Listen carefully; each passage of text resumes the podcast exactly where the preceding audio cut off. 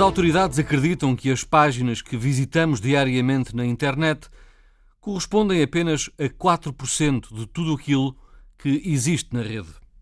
Para chegar aos restantes 96%, é preciso ir por caminhos alternativos. São camadas mais profundas e escondidas da internet por onde navegam investigadores, dissidentes de regimes opressivos ou jornalistas, mas também cibercriminosos e ciberagentes. O mundo está também cada vez mais vulnerável a ataques informáticos que tanto infetam um computador pessoal como colocam em causa o funcionamento de uma empresa privada ou mesmo uma instituição do Estado. Em Portugal, multiplicam-se os cursos de cibersegurança e há capital humano a informação para combater o cibercrime. www uma rede para atacar. É uma grande reportagem de Rita Colasso que navega por este mundo digital onde se desenrola um jogo do gato e do rato.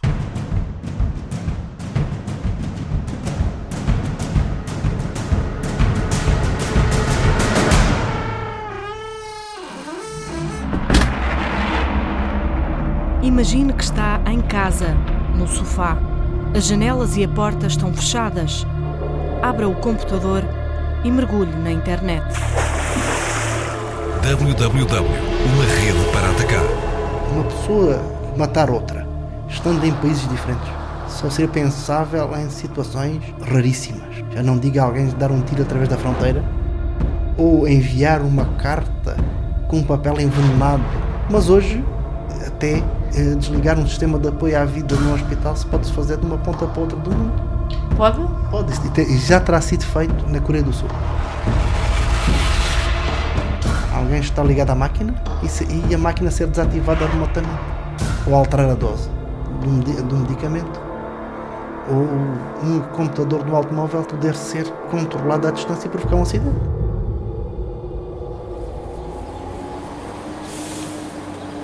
Lisboa, Rua da Junqueira, antiga fábrica da cordoaria. É este o ciberespaço de Lino Santos, desde que há um ano e meio assumiu o cargo de chefe de operações do Centro Nacional de Cibersegurança. Um espaço que não pode ser filmado ou fotografado por razões de segurança. Este é o, é o, Departamento de Operações. Lino Santos e uma equipa de 13 pessoas tomam conta dos ataques informáticos com origem em Portugal ou a partir de Portugal, numa média de 400 mil por mês, cerca de 13 mil ataques por dia. Isto, isto é uma visualização, digamos, é uma, uma, uma imagem gráfica de toda a informação que nós recebemos aqui no centro para tratar. E temos pontos a vermelho naquele mapa mundo que eu estou ali a ver no, neste mega ecrã. São os pontos mais críticos? São. Portanto, as cores refletem a quantidade instantânea de, eh, de eventos de segurança por, eh, por, eh, por região. Ali Portugal costuma estar pintado com que cor? Depende da, da, da altura, da altura. Pode chegar encarnado, sim. Temos do, do, dos 2 milhões de eventos que nós recebemos, já agora, como está a ver, isto é um mapa, um mapa mundo, não é? Neste momento Portugal ah, está amarelo. Exatamente.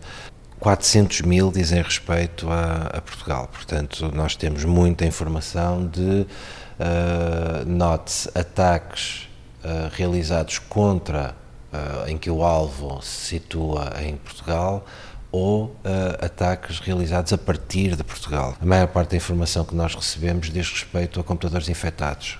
Malware, o tipo... Exatamente. O que quer dizer que um, o ciberespaço português ou estas máquinas situadas em Portugal estão a servir de ponto para ataques a outros, a outros países. Normalmente somos o, que se chamam os first line responders, portanto somos aqueles que estão primeiro na, na, na situação. Sim. Uma resposta rápida, não é? Exatamente. Tudo o que tenha um endereço IP um, pertencente a um operador de telecomunicações registado em Portugal passa por aqui. Portugal é ou não vulnerável a ataques informáticos? É, Preocupam bastante as entidades do Estado, uh, preocupam bastante a informação que o Estado tem sobre nós, os chamados dados pessoais, uh, e que no fundo servem as funções, as funções do Estado, segurança social, as finanças, uh, saúde, etc, etc. Tenho, e sem dizer nomes, em boa conta, alguns ministérios uh, o que alguns ministérios têm feito para proteger essa informação. Uh, também tenho, digamos, uh, percepcionado que alguns ministérios estão muito longe do que são as melhores práticas e, portanto, temos mesmo muito trabalho para fazer. Daí o nosso programa e projeto de tentar harmonizar o que são as capacidades mínimas dentro destes órgãos do, do Estado. Não é fácil quantificar a realidade do cibercrime, mas há cada vez mais ofertas na área de cibersegurança. São empresas que testam a segurança de outras empresas. Ou seja, posicionamos-nos como um atacante, não é? Autorizado. Ético, não é? Chamado. Ético, exatamente.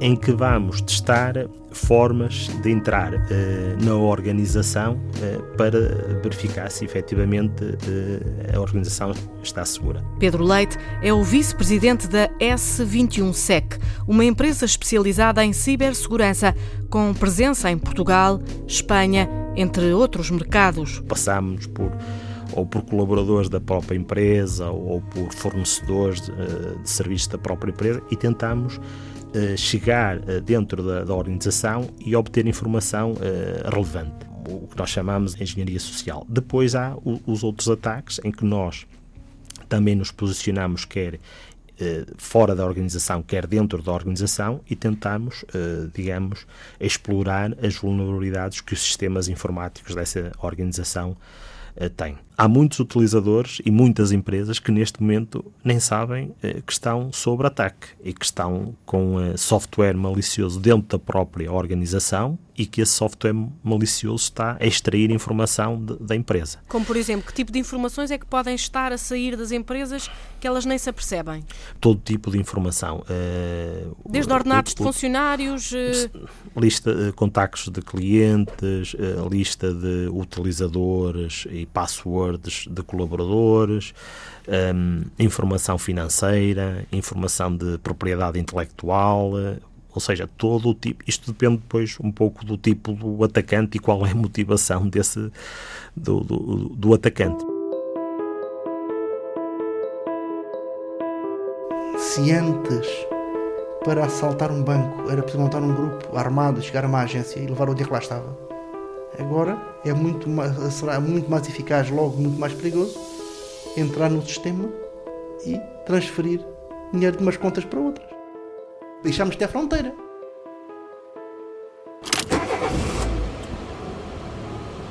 Próxima paragem: Beja, Lab Ubinet, Segurança Informática e Cibercrime, um laboratório dentro do Instituto Politécnico de Beja, onde se ensina segurança informática ofensiva, ou seja, ensina-se a atacar. Isto é uma, temos aqui porta blindada. É Manuel David Maceno, especialista em direito informático, quem abre a porta de uma caixa forte das comunicações. Videovigilância e controle biométrico. Mas o que é que temos ali de tão secreto?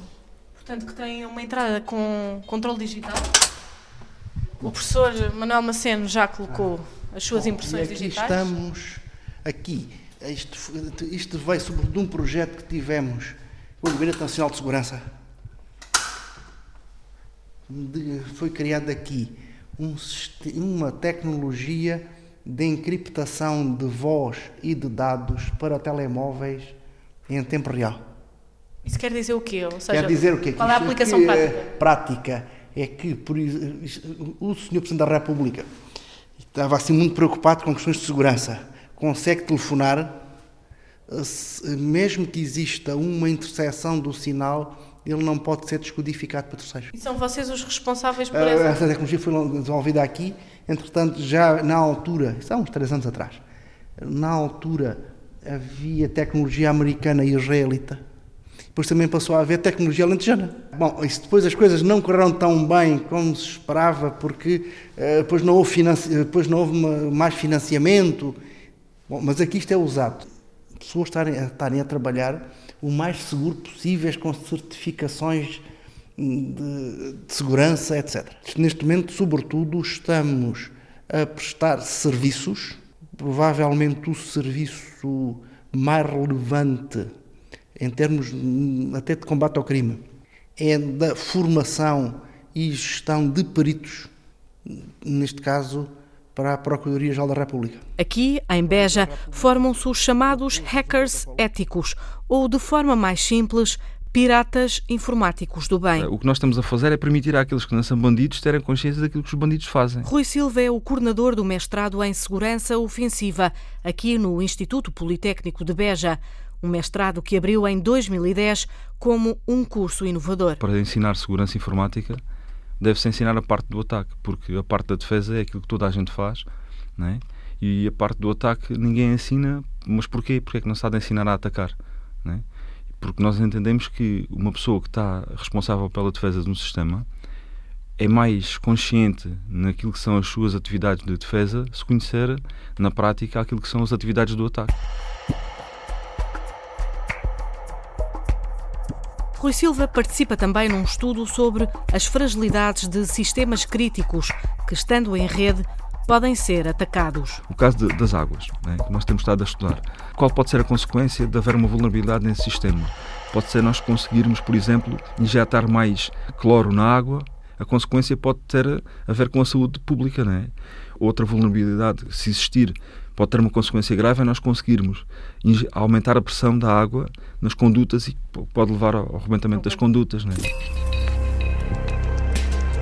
Há três anos, um relatório da Europol, a Polícia Europeia, revelava que o lucro do cibercrime já era superior ao lucro somado do comércio de drogas como marijuana, cocaína e heroína. Neste momento, aquilo que é mais crítico são os ataques de ransomware Portanto, são ataques em que os, os atacantes, após penetrarem nos sistemas informáticos, cifram uma parte importante desse sistema informático e depois pedem dinheiro em troca para decifrarem esse sistema.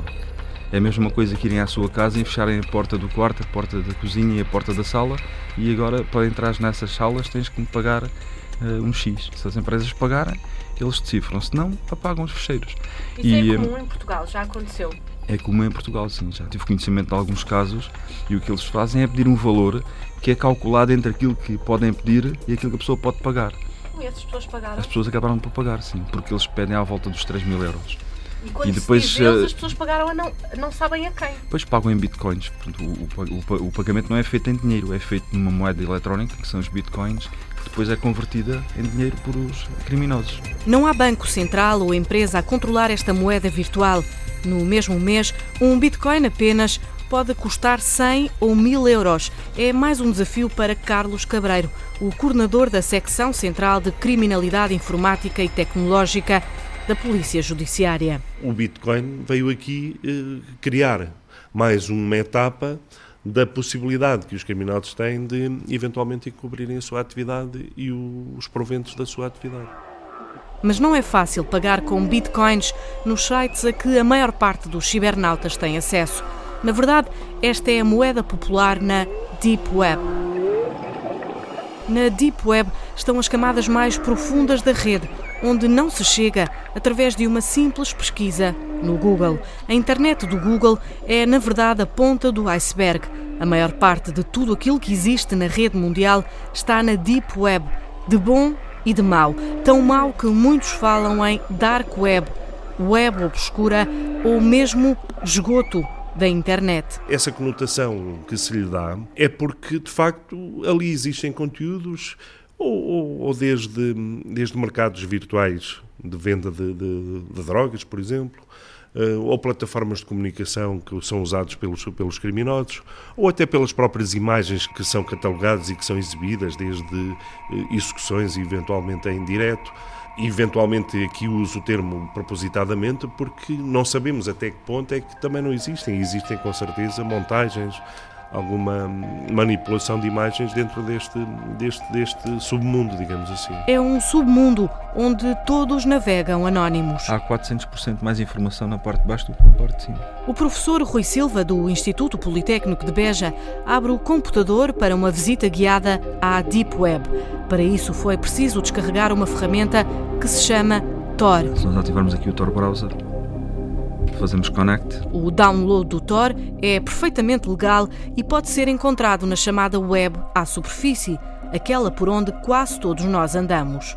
Na Deep Web, na web mais profunda, há investigadores científicos que partilham informações e acedem a documentos que teriam de ser pagos à superfície. Há também jornalistas a investigar, há dissidentes de regimes opressivos a comunicar, há cibercriminosos e há ciberagentes da polícia. Se eu vier aqui, consigo ver que o meu caminho, o meu browser, está ligado à França, da França ao Reino Unido e depois à Holanda. Portanto, o endereço da minha navegação agora, o endereço IP que aparece quando eu vou lugar Está a passar por todos esses nós, pela França, no, pelo Reino Unido, pela Holanda. Holanda. Exatamente. E portanto, nós estamos com uma imagem de uma cebola. Uh, que é a imagem de marca é. de, de Thor, não é? Portanto, uma cebola que dá a ideia das camadas. É, e isso é curioso, porquê? Porque as camadas têm a ver com a forma como se processa a cifra das comunicações. Também temos aqui duas, duas alternativas. Uma que é navegar na Deep Web para uh, fins nitidamente maus, pedofilia, droga, armas por aí fora, tráfico de órgãos por aí fora, ou então podemos utilizar a Deep Web para fins maus, mas que são num nível de maldade, eu diria, inferior. Porque se eu quiser arranjar um livro gratuito não tem comparação em termos de maldade com se eu quiser procurar uma página de pedofilia. Né? Se eu escrever drug, drug. escrever aqui drug no drug, motor portanto, de busca, droga em inglês. Aparecem-me aqui. Um, aparece já aqui estes endereços de Deep Web, se for aqui. Portanto, já aparecem aqui endereços de Deep Web, Psychedelic Chemistry. Portanto, isto é uma fábrica. Nós não conseguimos ver de onde é que é esse site. Onde é que não, ele está? Não, está na Deep Web, portanto é .onion. Como em, como em todos os domínios, onde estão os maus também estão os bons, não é? E se neste domínio do ciberespaço circulam os maus, se eles andam aqui a fazer esse tipo de atividades, é normal, admito que existam aqui também quem está a tentar apanhar essas pessoas.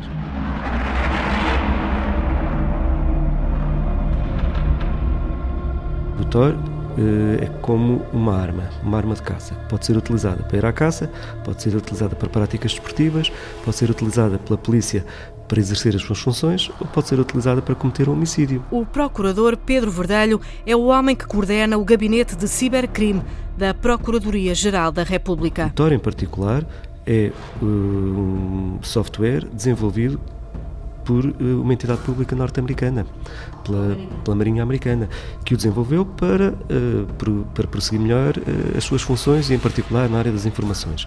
E, portanto, é utilizado diariamente em todo o mundo por pessoas que precisam de ficar anónimas. O Tor é uma das possibilidades de entrar na Dark Web, nas, nos sites da Dark Web, que depois, entre outras coisas, por exemplo, se dedicam a vender drogas, ou a traficar armas, ou a traficar pessoas, ou a traficar serviços de, de pirataria informática, ou a vender cartões de crédito uh, ou muitas outras. Muitas outras, como pornografia infantil, encontram-se até à venda vírus para infectar 100, 1000, 10 mil computadores. O comprador decide.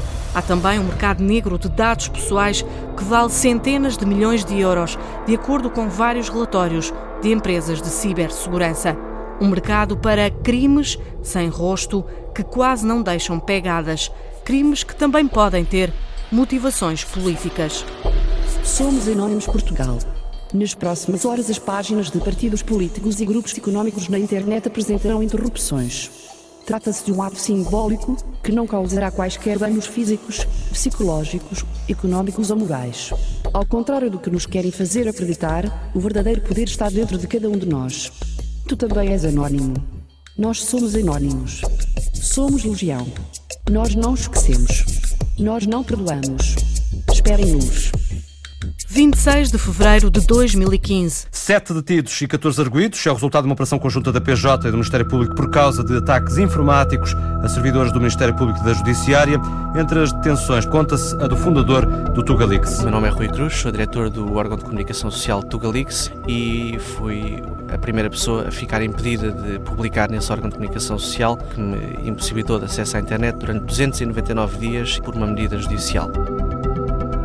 Em finais de fevereiro de 2015 eh, existiu uma busca domiciliária à sede do órgão de comunicação social e eu fui detido. Fui presente a um juiz de instrução e com os indícios de prova de que eu dava apoio aos ECAs por fazer notícias Acusam-me frequentemente de fazer ataques informáticos. No entanto, eu já é, é bom lembrar que eu já fui alvo de cinco processos e quatro deles estão arquivados. Este é o único que não está arquivado. E acusarem uma pessoa que dá notícias sobre a informática de ser um hacker é uma criminalização da própria notícia, porque como sou a única ou das únicas pessoas em Portugal que fala destas matérias, normalmente é exclusivo em primeiro lugar, normalmente as pessoas associam a que se ele dá notícia de um exclusivo sobre esta matéria, quer dizer que eles têm um envolvimento direto nessa matéria e isso é uma atitude persecutória dos órgãos de polícia criminais que investigam e dos procuradores que, que mandam investigar, que não se compadece com a lei e com a, a liberdade de imprensa que supostamente devia existir em Portugal. Carlos Cabreiro, da Polícia Judiciária, não se alonga num caso que ainda está sob investigação. Não, não vou falar do, do caso concreto, naturalmente não, não falo, mas uh, a apologia ao crime uh, é também, é também uh, crime, não é? Portanto, se eu entender, aquele site em concreto faz uma apologia ao crime? Na altura foi, foi explicado de facto que havia essa, essa, essa realidade e que havia essa, essa prática criminal. E Pedro Verdelho, da Procuradoria-Geral da República. Não posso falar de casos concretos.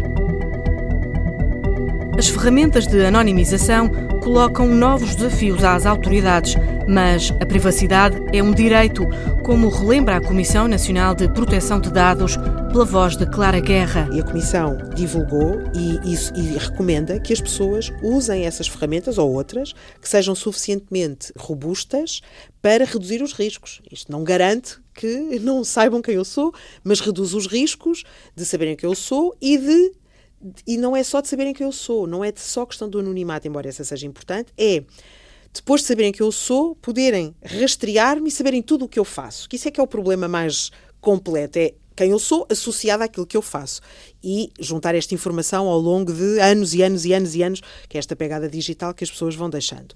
E, portanto, nós recomendamos vivamente que as pessoas uh, tenham extremo cuidado com a forma como utilizam os seus dados pessoais e nas comunicações que fazem, principalmente em meios que não controlam, aeroportos, cibercafés, etc., Uh, e também com os Wi-Fi, ter cuidado com as redes Wi-Fi, que possam, quer através dos motores de busca, quer da conservação da informação, quer do correio, poder utilizar essas ferramentas que nós disponibilizamos numa pen. É uma pen simbólica, as pessoas descarregam, podem levar a pen consigo e podem utilizar. E o Portanto, objetivo instalam disto, essa ferramenta, instalam essa ferramenta no, de, forma, de forma anónima. anónima e mais protegida. Os operadores de comunicações são detentores de imensa informação que nos faz falta nas investigações concretas hoje em dia. Os dados da vida privada, por uh, imposição legal, só podem ser fornecidos mediante ordem judicial. Todos os outros dados, como identificação de um titular de um contrato, Uh, que são aos milhares que são solicitados aos operadores por mês, aos milhares, são uh, rotineiramente fornecidos sem qualquer dificuldade. Daniela Antão é a secretária-geral da Apritel, a associação que representa todos os operadores de telecomunicações. No seio destas empresas, há pessoas que passam a vida a responder às dezenas de milhares de pedidos anuais por parte das autoridades portuguesas. E que estão a prestar uma função, a desempenhar uma função pública. Ora, eh, desempenhando uma função pública, uh, pergunta-se: bom, então os custos associados ao desempenho dessa função pública devem ser suportados pelo setor privado? Os operadores entendem que não, e portanto há muito tempo que os operadores vêm dizendo de que devem ser compensados pelos custos que estão a suportar. Este é um ponto que queremos voltar a fazer chegar a este novo governo e esperemos ter algum acolhimento. Mesmo navegando em túneis mais secretos, o procurador Pedro Verdelho garante que é possível descobrir um cibercriminoso, como foi o caso do Silk Road, um mercado negro, sobretudo de drogas, que operava na Deep Web através da rede Tor e que foi desmantelado no final de 2013.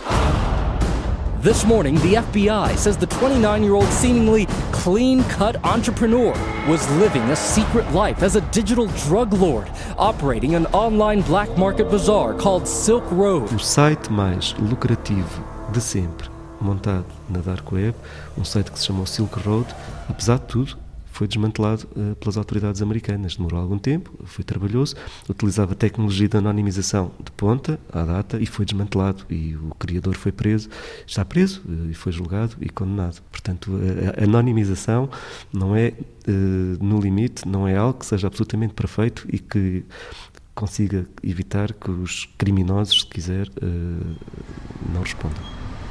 Atacar, ser atacado, as pistas do cibercrime é um mundo ao qual as universidades tentam cada vez mais responder.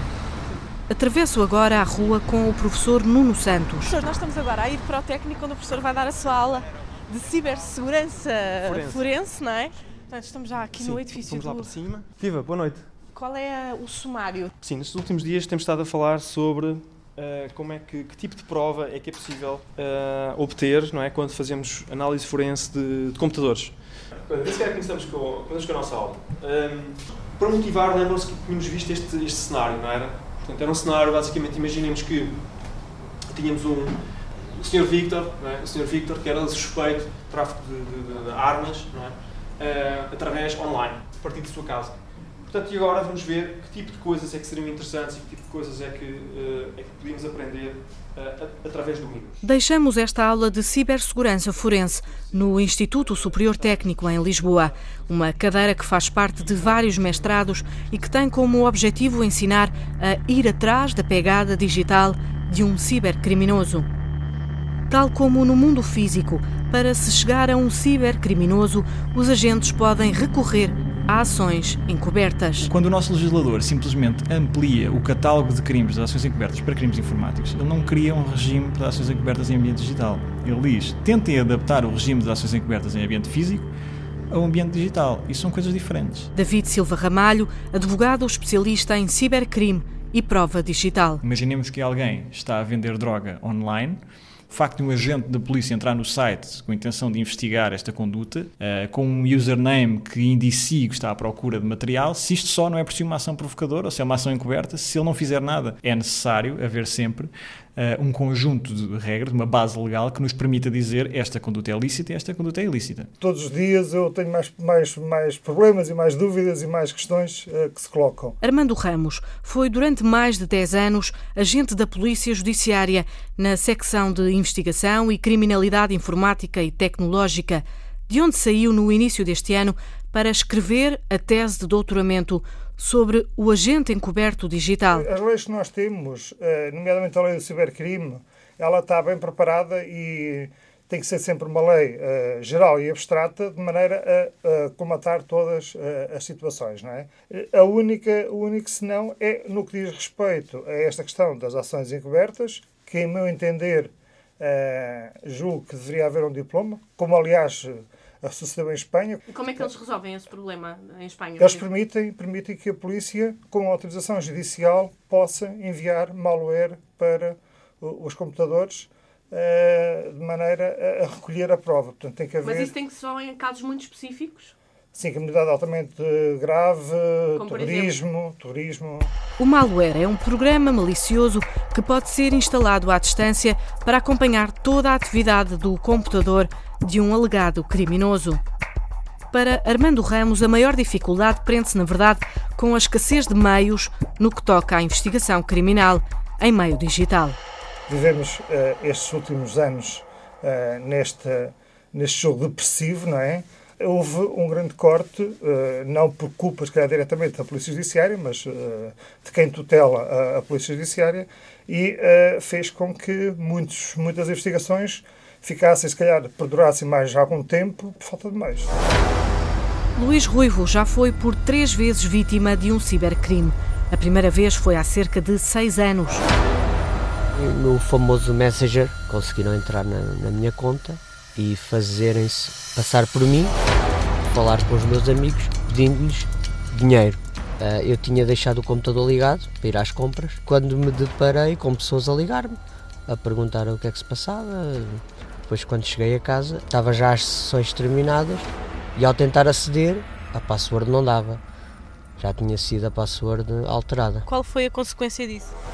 A consequência não foi nenhuma, porque Não é pelo Messenger que se pede dinheiro a alguém. Poucos meses depois, nova invasão, desta vez na conta do Facebook, mas também sem consequências. A pior de todas foi há cinco meses, quando Luís foi vítima de um dos métodos mais comuns de obtenção de dados pessoais, o chamado phishing. Uh, e eu faço muitas compras para a internet, com PayPal, os cartões de crédito, pronto, faço muitas compras.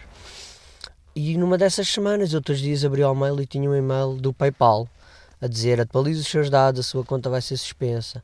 E eu todos os dias via aquilo e apagava, e, ou apagava ou deixava ficar. E houve um desses dias que eu abri um e-mail desses, né? fui totó, entre aspas, abri um e-mail desses onde pedia para atualizar os dados e eu com a minha boa fé meti o nome, a data de nascimento e tá, tá, tá, e os dados do cartão de crédito, não é? No dia a seguir recebo um e-mail que tinha feito uma compra de PayPal. E eu pensei, mas eu não comprei nada. Quando puxo o e-mail para baixo dizia morada de entrega, Sérvia Montenegro. E eu pensei, ups, já meti o pé na argola outra vez. Que encomenda que era essa? Era um peluche que ia ser entregue na Sérvia Montenegro. E aquilo no próprio dia eles conseguiram perceber que não tinha sido eu. E aí restituíram-me o dinheiro. Eu depois estava a trabalhar durante a noite, comecei a pensar, a pensar, ah, mas eu meti lá os dados do cartão. E nesse mesmo, nessa mesma noite, às duas da manhã, liguei para o meu banco e ela disse: Pois, você já tem aqui mais de 70 compras efetuadas ou tentadas efetuar com esse cartão. O cartão tinha plafond de 500 euros. Tudo o que era mais barato conseguiu, a pessoa conseguiu comprar. A pessoa, ou é, o grupo que está por trás disso, conseguiu comprar. No, no dia de manhã, logo a seguir de manhã, fui ao banco, lá está, tive que ir fazer queixa à polícia contra desconhecidos. Ainda há uns dias mandaram uma carta. De onde? Do banco, onde dizem que até o. Pronto, estão em investigação, neste momento não me vão cobrar esse valor, depois, consoante o que a investigação determinar, pago ou não. O cibercrime é a vertente do crime económico que mais tem crescido em Portugal. A frase lê-se no site da Associação de Apoio à Vítima. Estima-se também que em todo o mundo existam cerca de 400 milhões de vítimas de cibercrimes, um milhão por dia. 12 vítimas a cada segundo. Por isso, Frederico Moiano Marques explica que a APAV passou a reservar desde há poucos meses um departamento próprio para estas vítimas. Temos sentido nos últimos anos uma procura crescente por parte de vítimas destas realidades. Uh, podemos estar a ser vítimas em Portugal de alguém que está a praticar o crime a partir do outro lado do mundo. Portanto, isto coloca também dificuldades muito grandes em termos, em termos de, de, de, de ataque, de combate e de investigação criminal. eu não queria que se passasse a mensagem de que uh, estar online é uma coisa má. Claro que não é, claro que tem imensos benefícios e, e, penso que todos temos a consciência que a nossa vida mudou, quer a nossa vida pessoal, quer a nossa vida profissional, mudou substancialmente com, com, com o surgimento e com a utilização cada vez mais generalizada da internet. Agora, de facto, eh, é também cada vez mais um espaço de, de ataque e de prática de crimes. E, e repare, nós estamos aqui a falar, eh, e a realidade, as realidades que chegam à PAV são eminentemente de vítimas uh, cidadão comum, pessoa singular, mas depois podemos também transpor isto para os ataques que cada vez são mais alvo as empresas e também os próprios Estados, as chamadas infraestruturas críticas, ou seja, hoje até do ponto de vista militar, muito de, de, daquilo que possam ser e que esperemos que não aconteçam eventuais futuras guerras, seguramente também se desenvolverão no âmbito, no âmbito da, da, da, da cibercriminalidade. Se, se, por hipótese, e há exemplos disto já num passado recente, se de repente uh, se atacar uh, o sistema informático que controla uh, o fornecimento de eletricidade a hospitais, escolas, quartéis, etc., se calhar este é um passo decisivo para se ter sucesso num, num conflito militar.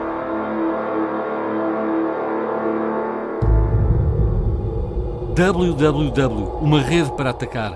Trabalho de Rita Colasso, que naturalmente também está na rede. É possível ouvi-lo em podcast na página da Antena 1 ou através do Facebook Reportagem Antena 1.